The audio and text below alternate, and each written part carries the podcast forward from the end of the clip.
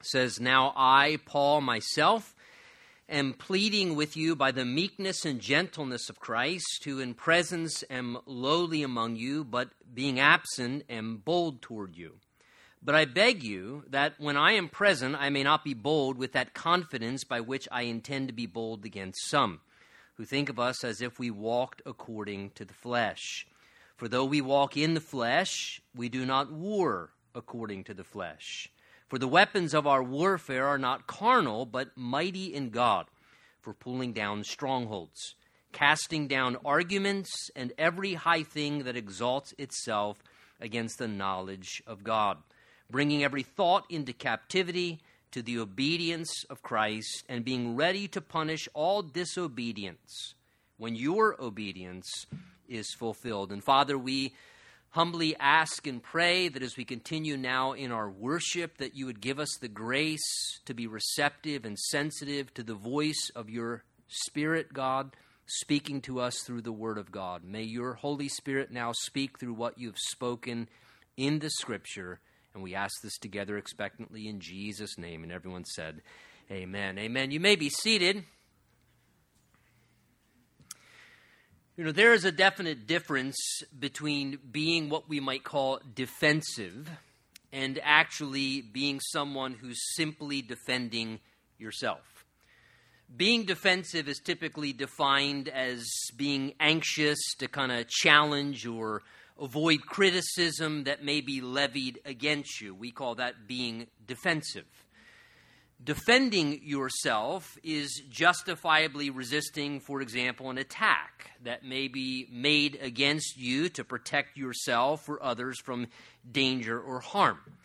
Self defense, justifiably defending yourself, is taking action to prevent from being overcome by an opponent or to necessarily avert loss or harm in some way and to ensure proper victory. Well, our Lord Jesus Christ was, as we know in the Gospels, falsely accused many, many times over. He was verbally slandered, continually opposed in his efforts to do what was good and to advance the kingdom of God. And at times, we can see it even became necessary for Jesus, due to stubborn and sinful and rebellious acts of men persisting in wrongdoing. Sometimes even our Lord had to protect the honor of God had to protect the truth of God's word and God's work. And we see Jesus himself even justifiably resisting forces of evil, many times by speaking truth. And Jesus humbly and confidently, with authority, defended himself in the ministry of the kingdom of God against darkness and the devil being able to prevail against such things. Now, as we come to chapter 10 in our study through Second Corinthians together, you're going to notice a shift as Paul concludes the letter in this section, Paul, as a spiritually authorized representative of the Lord, as an appointed minister of the gospel by Jesus, he begins now in the latter part of the letter to begin to defend his authenticity and ministry from Christ. And because the Lord was working through Paul, and was bringing truth to people's lives, and the Spirit of God's ministry was helping many people. As a result, the powers of darkness and the kingdom of darkness was beginning to resist and try and stop that effort to restrict and hinder the work of the Lord. And much of that was coming from the form of false teachers, those who were skeptics, those who were trying to contradict Paul and his team's ministry with opposing views, spreading lies. Much of it was coming in the form of even trying to not just contradict the truth, but just to try and even just discredit Paul as someone who wasn't sincere or wasn't accurate and to try and stop God's truth from being spoken through him and his team of ministry together. And this was really all out spiritual warfare. It was spiritual warfare that was taking place against the church, against the Apostle Paul and his ministry team, and it was being waged in the unseen realm, yet it was happening in the lives of people in everyday experiences. So it was unseen spiritual warfare in an unseen realm that's spiritual, but it was taking place in the natural and tangible realm. These deceitful workers, and as the Bible even calls them, messengers of Satan, ministers of Satan, Paul's going to say, they were like harmful spiritual bullies who were doing things to threaten the welfare of God's people. And Paul was led of the Spirit now in this section to start to address this to confront the spiritual bullies, to stop those who were damaging and deceitful workers in order to protect the work of the Lord. And in this, we learn, I think, some really valuable spiritual lessons in regards to how we navigate spiritual warfare, how we win in the warfare that will be waged in our day and age and against us in the same way, how to stand in defense against the works of the devil and his demonic forces when they are operating, when spiritual warfare is transpiring. You'll notice with me in verse 1 as Paul begins to address these things. He says, verse 1 Now I, Paul, myself am pleading with you, he says, by the meekness and the gentleness of Christ, who in presence am lowly or humble among you, but he says, being absent, bold toward you. But I, notice again verse 2, he says, I beg you, I beg you that when I am present, I may not be bold with that confidence by which I intend to be bold or stern, the idea is, against some who think of us as if we walked according to the flesh. So notice, Paul identifies here for us in verses 1 and 2 as he starts out this section.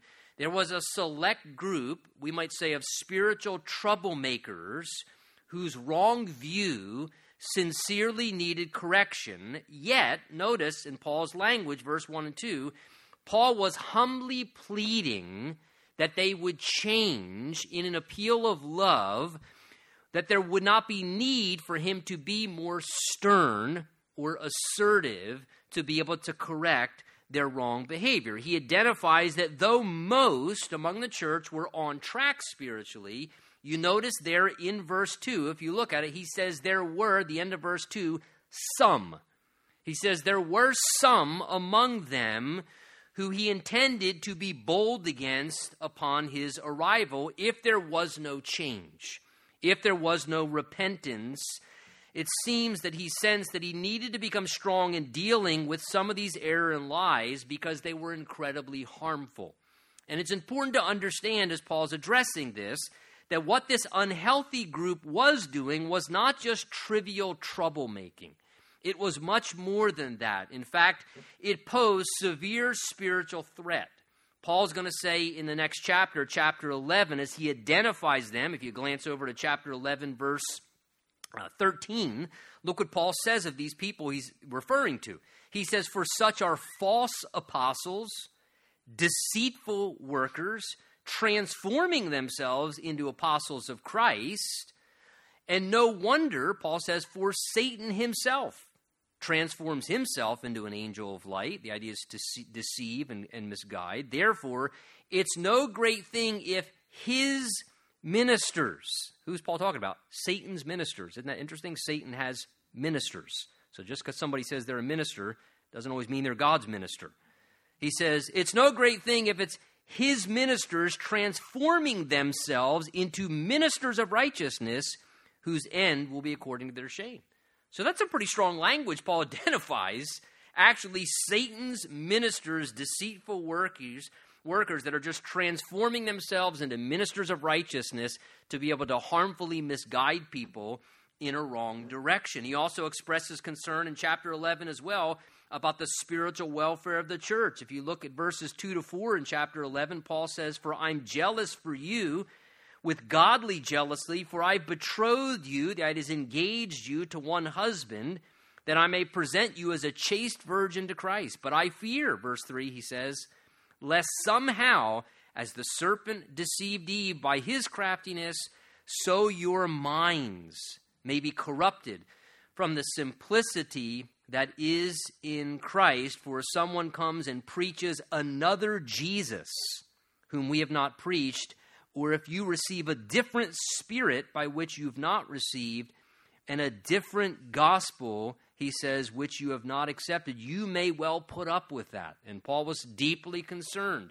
that they would be misguided and deceived. And see, this subtle deception was that these false apostles, these deceitful workers and false teachers, they were using the things of Christ, they were using the name of Christ, operating under the banner of Christianity, under the banner of churches and so forth. But it was false doctrine, and these dangerous and deceitful workers were twisting angles of God's truth keeping the banner of Christ, the banner of Christianity, but they were preventing people from having the full truth of God's word, and they were like deceitful workers, misguiding people off track in the things that they were doing. And it was incredibly destructive to the souls of people. They were exalting themselves as important, hoping that they would be followed, and they could slowly misguide people away from Jesus and away from the truth. And one avenue, as I said, them doing this was that they basically were doing things to try and discredit Paul and, and his team, who had, remember, come and planted the church there in Corinth.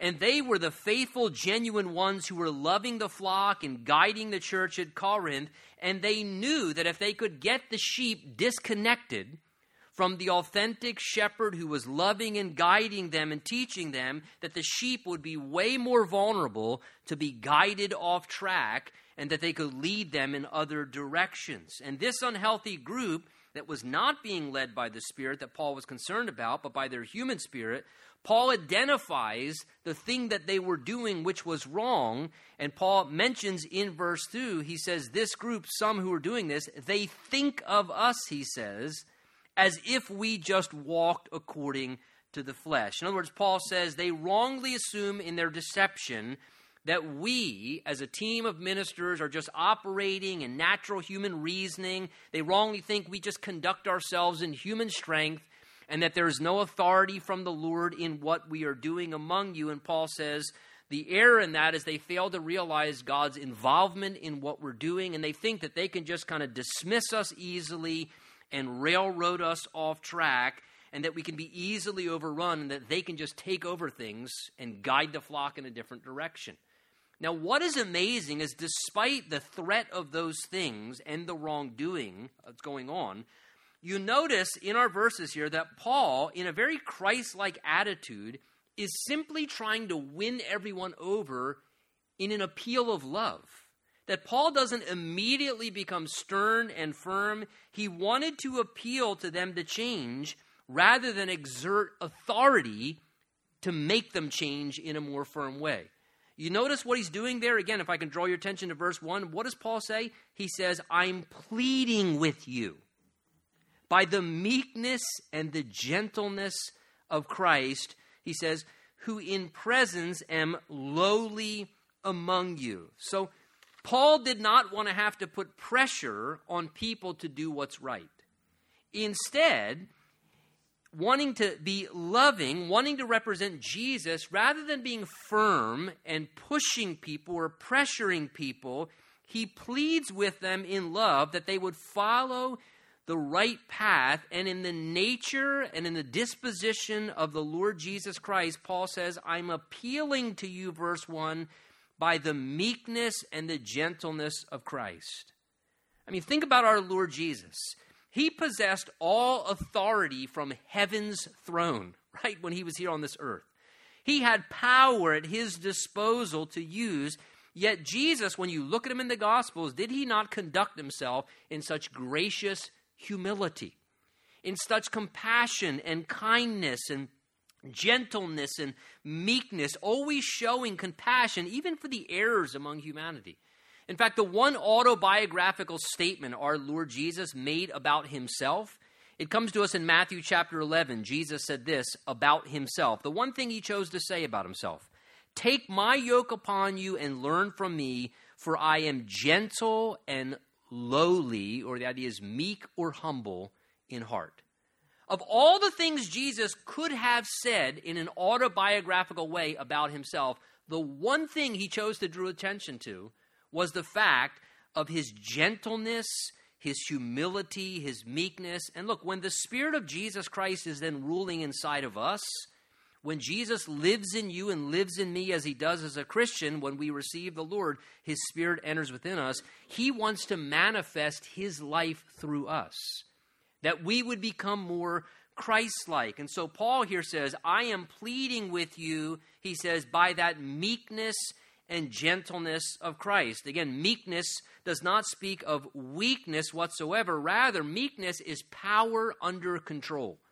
Probably one of the best you know, illustrations of what meekness truly is. It's like a powerful, wild, strong horse, a thoroughbred out in the wilderness that has incredible power and strength. But then once that horse is then broken, and then they can put a saddle on its back, and someone can get on that horse, and it's tamed and it can be ridden and guided with just a, a bit and reins. That's, that's a picture of meekness. That horse has not lost its strength, right? It still has the power to throw anybody off its back. That horse has not gotten more weak. The difference is all of the power and the authority and strength in that horse, it's now just brought under control. So it's power and authority, but under tremendous control, under restraint. It's managed. It's, it's the same strength within the horse, but yet its power and authority is now properly under control in stewardship without abusing or having its power go out of control. And this is the idea of, of meekness there that we would have authority and power, but yet authority and power under control. Jesus was meek, he had incredible authority, he had supreme power, but it was under complete control.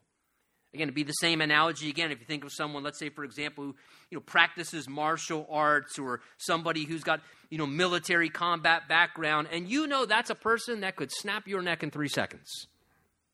But yet, they choose in discipline to keep that strength and that power and that authority under control. It's, it's a discipline.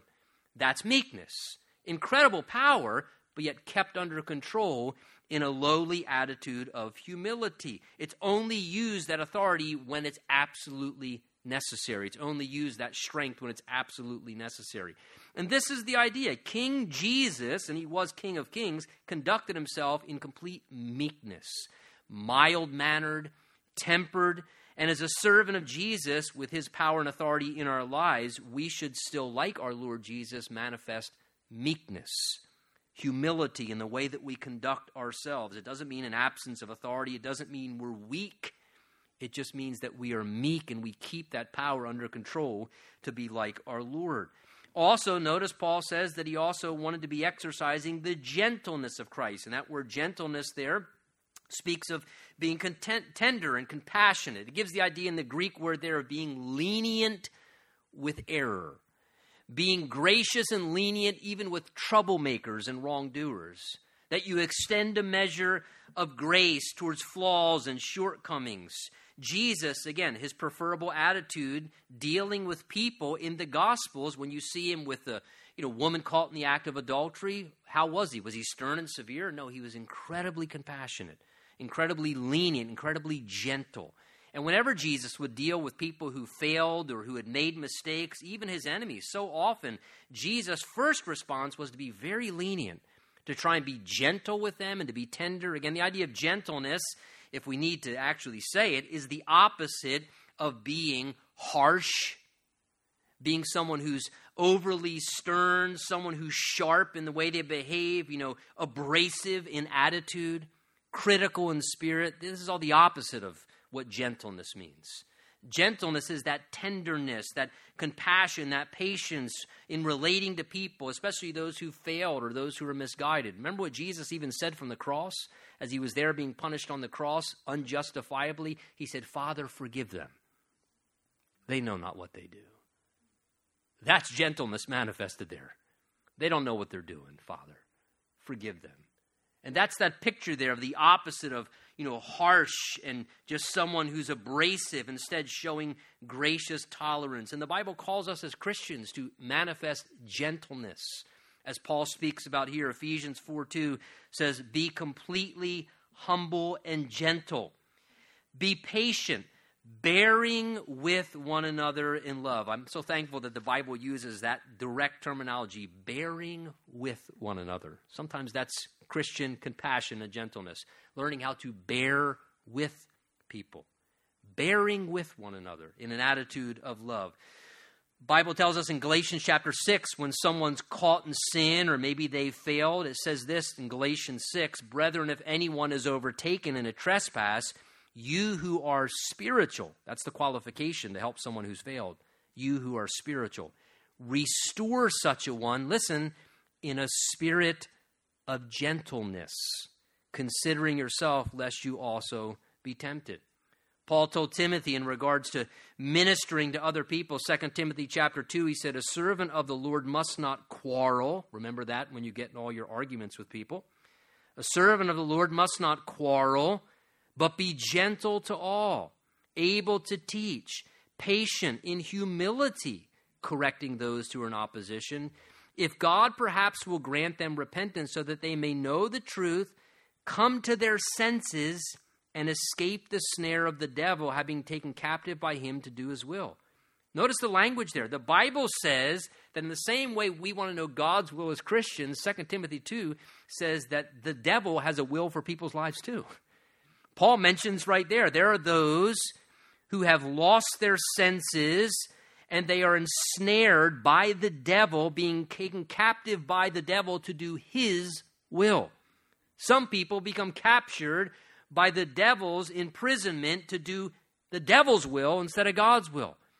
And the Bible says those are people that in humility and love and through prayer, we have to hope God would grant repentance that they might be liberated from such things, that they would come to their senses, that the lies they're believing, the deception going on in their mind, would be something they're liberated from so that they are freed from the devil who's taking them captive and making them do the will of the demonic realm rather than the will of the kingdom of God. And there are two different wills that can be done. And Paul here expresses concern in regards to that. And Paul's saying, Look, when I'm with you and ministering there, he's saying, When I'm present with you, he says, verse 1, I'm lowly among you. He says, ah, But it's purposeful. I try to be humble in your midst because Jesus only exercised boldness, and he did at times exercise boldness. It seems Jesus only exercised boldness when? When he had to, when there was no other recourse. At times, Jesus became very firm. Yes, he did, but it was not his preferable line of ministry. He preferred to be gracious, gentle. He would appeal in love, but Jesus also knew sometimes love periodically does have to get a little firm. And only when it was necessary would Jesus do such. And it seems Paul, a servant leader like Jesus, sought to operate in humility as well. He says, I'm lowly among you. I don't try and act like I'm important like I'm more special than everyone else. Paul says, I'm begging you, though, please. He says, when I get there, I beg you. When I'm present, he says, I don't want to be bold. With the confidence and the boldness I think I'm going to have to be bold with if people don't repent before I get there. You know, as I, I, hear Paul's words here, almost reminds me of, and I forget the guy's name, it was David something, right? Remember the Incredible Hulk show years ago? You won't like me when I'm angry? Remember he would say that? It was kind of, he was just this meek, humble guy, and he's like, please, please don't make me get angry. I don't want to become the Hulk. You know, and, and, and that kind of sense Paul like that. I just, I don't want to have to be stern. Please. Don't make me. So I'm begging you. I don't want to have to be firm when I get there. You almost sense Paul here in maturity is trying to like diffuse things from getting more intense. And I like that heart there. This is wisdom that Paul was trying to diffuse intensity even when people were doing what's wrong. And you already begin to notice as we go into this section now in 2 Corinthians 10, you begin to notice right away where the primary battleground is in spiritual warfare. And it is right here in the mind. That's where the battleground is. Do you notice what Paul says there again? If I can draw your attention to verse 2, Paul says they what? They think. What's he referring to? They have wrong thoughts. Their mind is misled. They're deceived in their thinking. Their viewpoint is skewed. See, this is the primary battleground in spiritual warfare the reasoning and capacity of mankind, because it's darkened. It can be misled, it can be misguided. Our thinking is broken. There's spiritual deception. Paul's going to say, as we read in verse 5, specifying there about wrong thoughts and people arguing in their reasoning against what is good and what's true, arrogant ideas in the reasoning of men that contradict the knowledge of God, the truth of God's word, what it means to be obedient to Jesus. Because the devil's primary target, folks, I'm telling you, you've got to know it. The primary target of the devil is the minds of humanity. That's why Paul said in chapters previously regarding the unconverted soul he says that the devil, the God of this age, has blinded the minds of those who do not believe. See, when someone chooses not to believe that they're a sinner and that hell is real and they're accountable for their sin and that Jesus Christ, the Son of God, in love for them, was sent to this earth to die on the cross, to take the punishment for their sins, to resurrect the third day, and to be the Savior to offer the gift of eternal life freely to them. If they will just receive and believe by faith alone in Christ alone his finished work, and that that is the only way to get to heaven, that they must be born again, as Jesus said.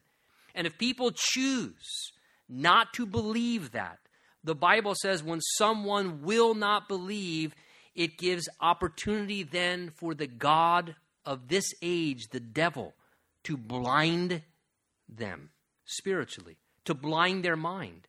Where then to them, they can't reason out. When they choose not to believe, it, it, it gives the devil the chance to blind people, but the devil blinds their thinking.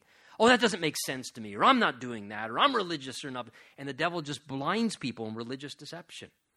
The Bible tells us as well, all the way back from the beginning of the opening of the Word of God in, in Genesis chapter 2 and 3 in the Garden of Eden there. What do we see happen? As soon as the devil comes on the scene, the very first time you hear the devil's voice, what is he doing? You shall not surely die. The very first time you hear the devil's voice in the Bible, what's he doing? He's raising questions in the minds of people. He's making them question the will of God, question the goodness of God, question the nature of God, question the Word of God. His playbook hasn't changed.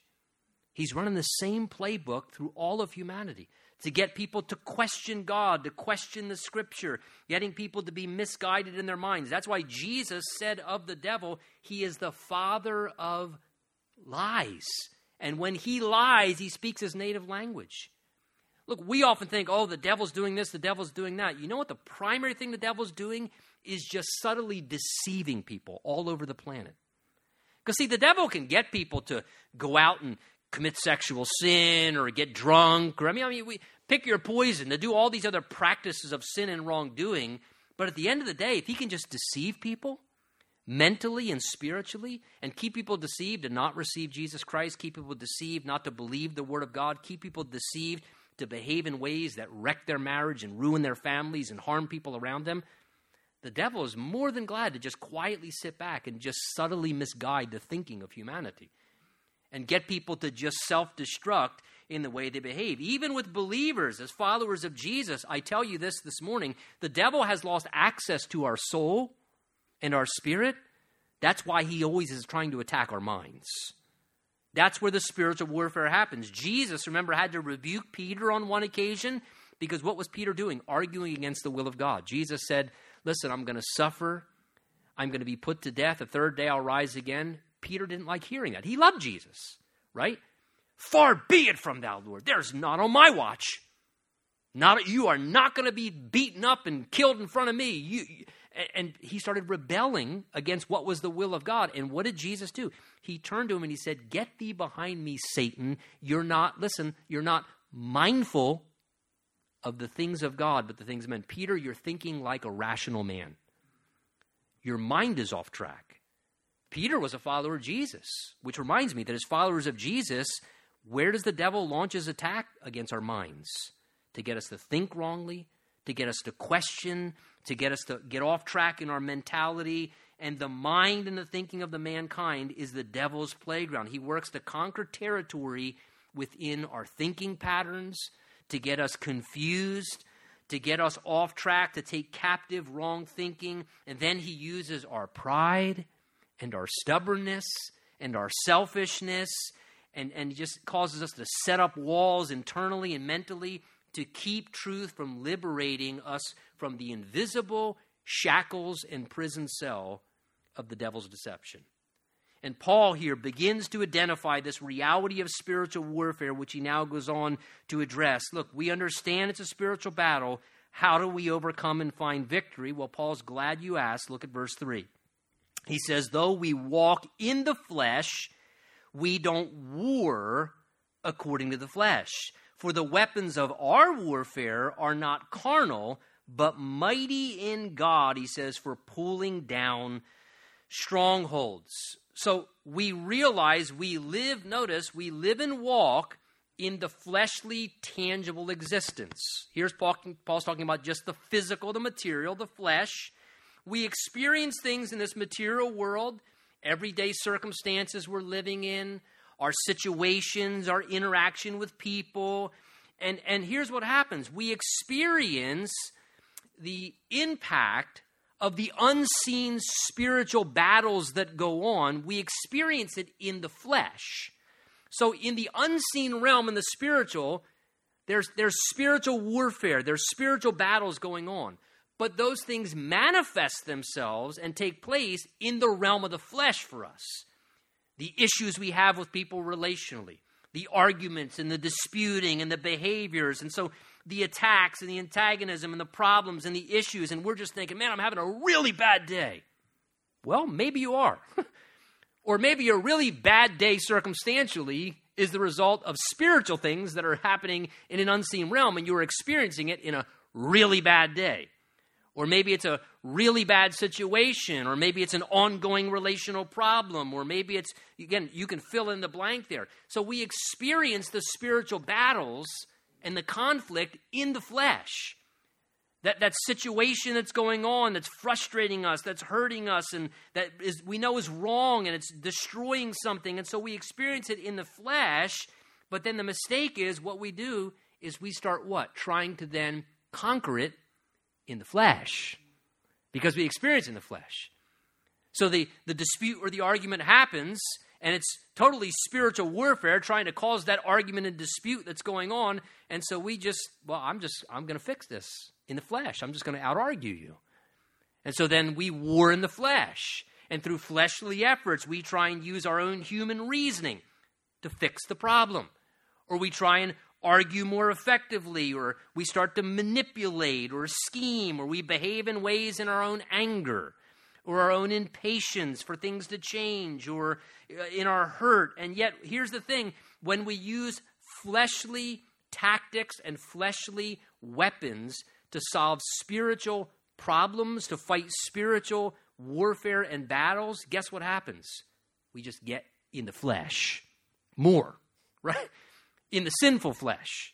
And all we do, it's like fuel to the fire, is we get into sinful behavior and it causes the spiritual conflict not to resolve, it typically causes it just to intensify.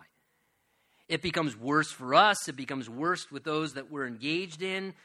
And though we recognize the reality that we experience the warfare in the flesh, the thing the Bible says we have to realize, verse 3, is we do not war according to the flesh.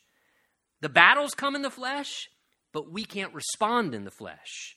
We can't fight back in war. We're not supposed to bring fleshly ideas and efforts into a spiritual war, the Bible's saying, because those fleshly efforts, unfortunately, typically just cause us to misfire and say things we shouldn't, or to mess things up worse, or to create bigger wars, because we simply don't have in the flesh what's needed to overcome spiritual battles.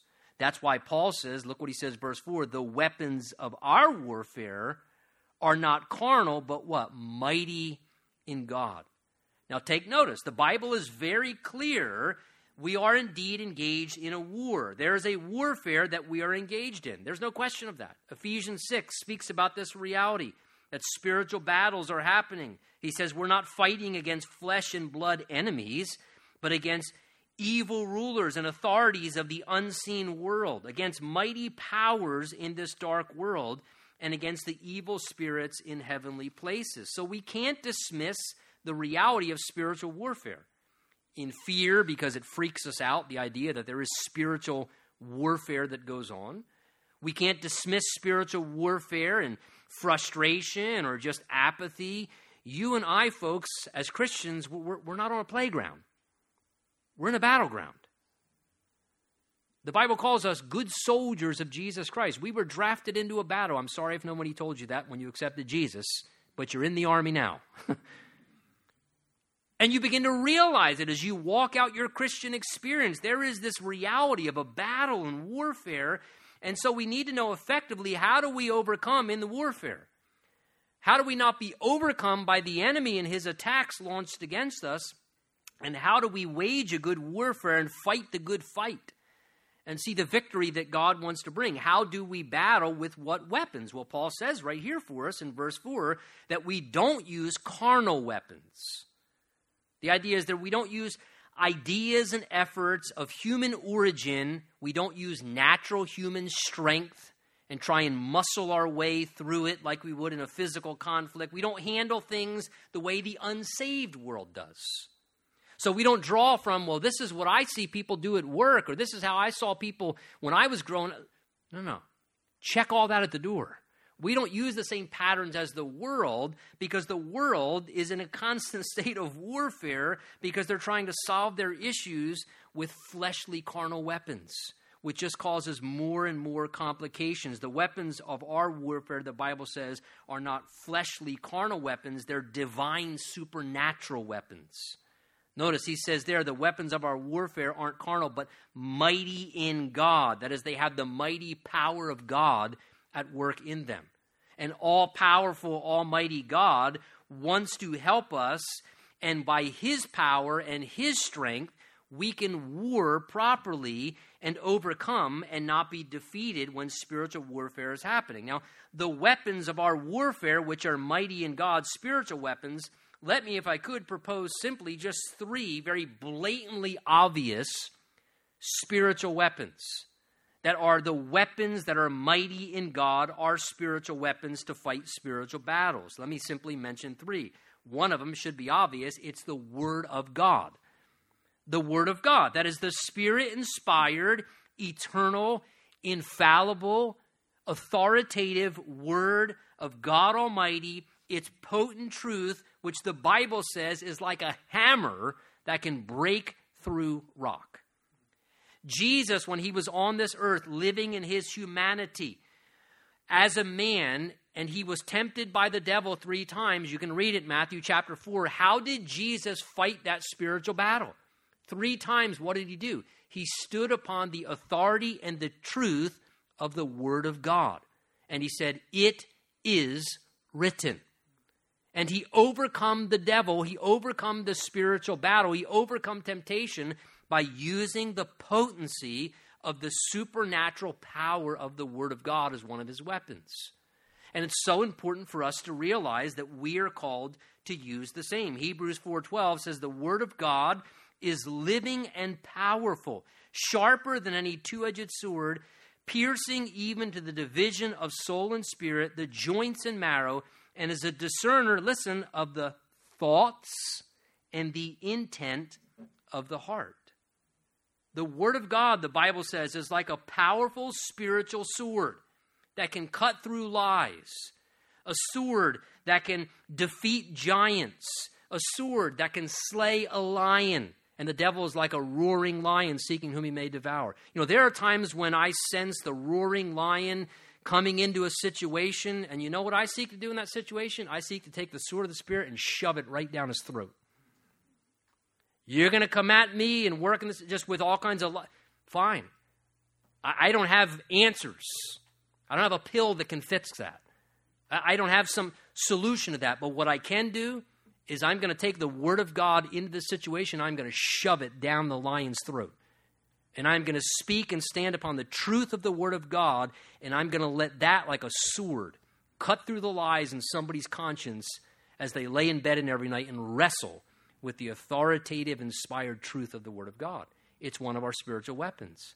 We stand upon the truth of God's Word, regardless. That's the final authority. Not only the Word of God, but also, secondly, another weapon spiritually, we could say, is seeking God, or what we might say, prayer. Not only the Word of God, but seeking God, prayer and intercession. The power available to us when we go to God and plead with an Almighty God to intervene into a situation. James chapter 5 tells us the effective, fervent prayer of a righteous man avails much. That is, there is great power to produce mighty results. How? Not when we pick it, not when we politicize things, not when we talk on social media. It's when we say we have need to plead with God. We have access to a throne that has power and authority to do things that are miraculous but we have to go and seek help at that throne. And prayer becomes this powerful weapon, sadly, that so often I think the devil deceives us from using, but yet God has put at our disposal to do incredibly powerful things. the weapon of prayer, the spiritual weapon of prayer. And thirdly, another thing that's very obvious is simply the Spirit of God, that is relying on the mighty power of God's Spirit.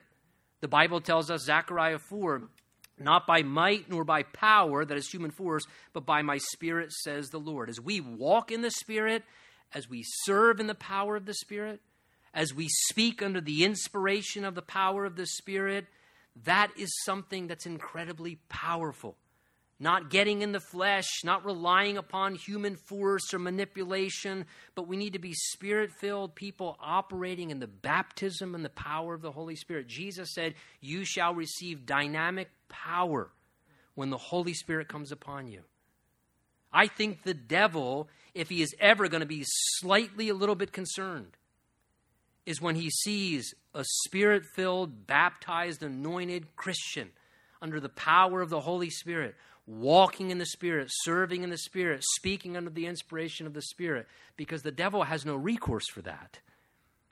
Nor does the devil have any recourse when you plead with the throne of God and you seek God. Nor does the devil have any recourse or strength when you put forth the sword of the Spirit, the Word of God. These are vital spiritual weapons.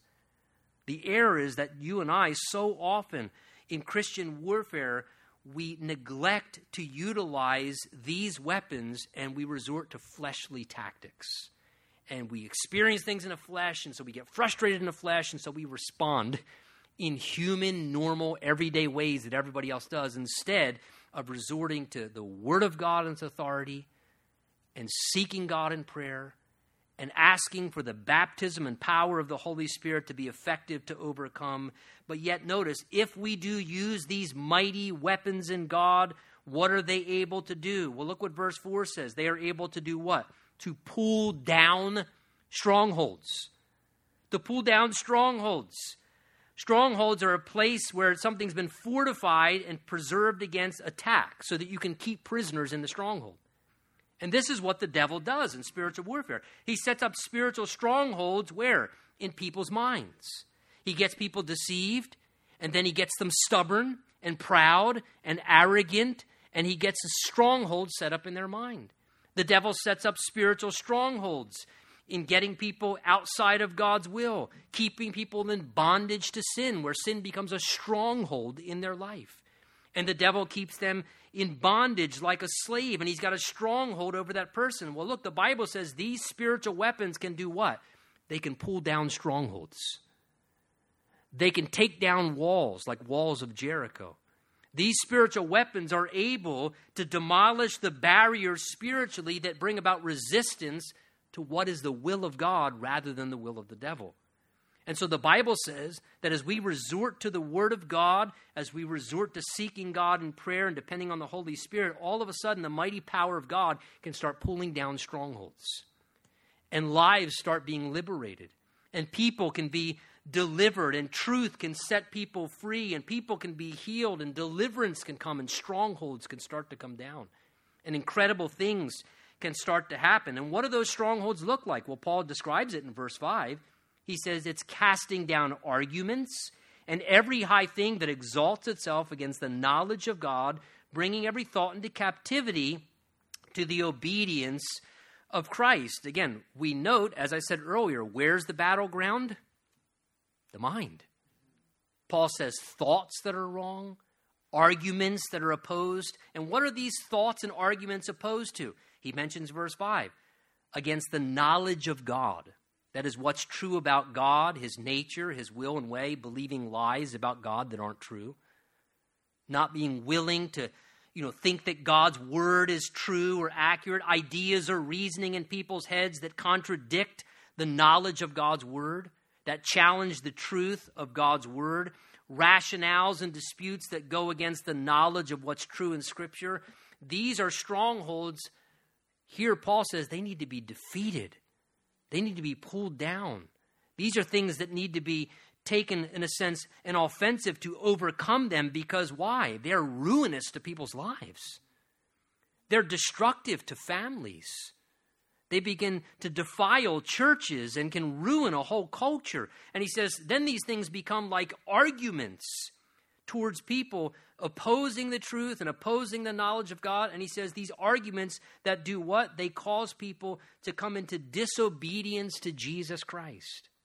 And sometimes this begins to happen. These things where times in people's minds they start reasoning due to, listen, due to their feelings. My thoughts deceive me, my feelings lie. They're always drifting like an ocean tide, that worship song says. And people have feelings and desires you don't understand. This is how I feel. I understand it's how you feel, but we don't live by feelings. We live by faith. Feelings are real, doesn't mean they're right. You can feel all you want to feel. Just because you feel that way doesn't mean it's right. Feelings can be deceptive. Feelings and desires can misguide us. They can be something that leads us off track. And then people in their feelings and desires and or their lusts for something or their stubbornness towards something, they start to resist what is right in obedience to the Lord Jesus Christ. And they start to argue in their own mind or argue against others that they can justify disobedience to Jesus. That they can justify rebellion against what they clearly know is the will of the Lord in the Word of God. And they wrongly begin to, in confusion, justify that it's acceptable to rebel, rebel against the authority of the Lordship of Jesus Christ. And Paul says here in verse 5, he says, This is what happens. They begin to exalt themselves against the knowledge of God and dispute in arguments against what's true towards Jesus Christ. And he says, This is not acceptable.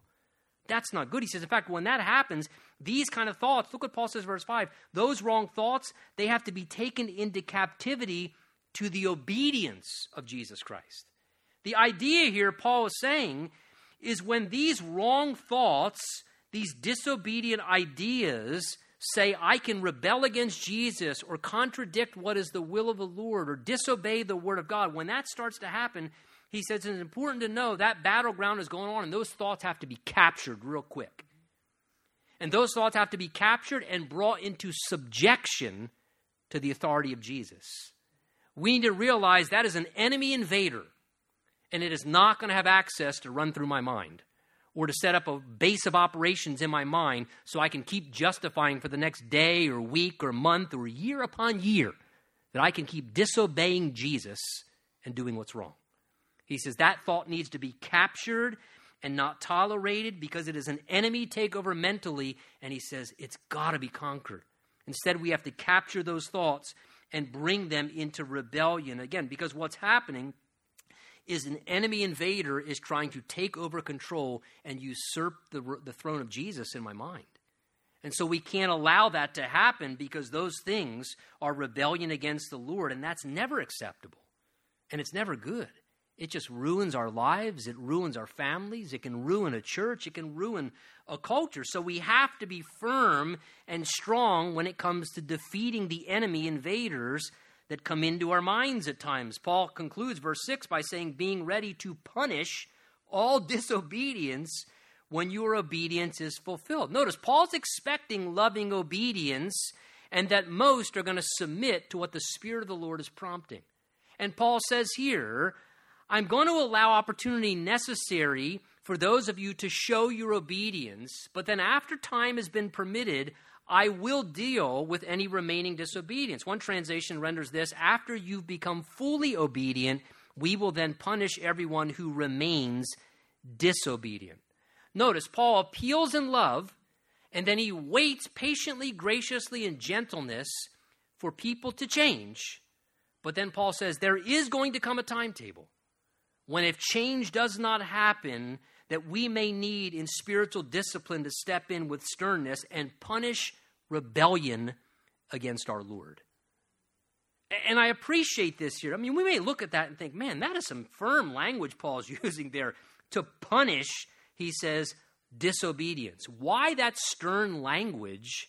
I mean, like a like a father to threaten to punish. I'll tell you why. Because disobedience and rebellion against the Lord, folks, Please, please, please, please hear me. Disobedience and rebellion against the Lord is destructive. And it ruins people's lives. and it destroys families. It defiles churches. It's ruining a culture. And the devil, folks, is nothing other than honestly a spiritual bully. And I'm not a big guy, but I'll tell you one thing I hate bullies. And the devil is a spiritual bully. And a spiritual bully is oppressing and taking advantage of people and manipulating them. And the devil, as a spiritual bully, cannot be given the freedom to bully people into destruction and to ruin people's lives. Instead, may God give us the backbone when needed spiritually to not surrender to the bullying tactics of the devil but to take a stand in righteousness. Satan has bullied too many people in God's way. May he not do it on our watch. As the Lord gives us the love and the power and the authority of Jesus to overcome such things. Let's stand together and pray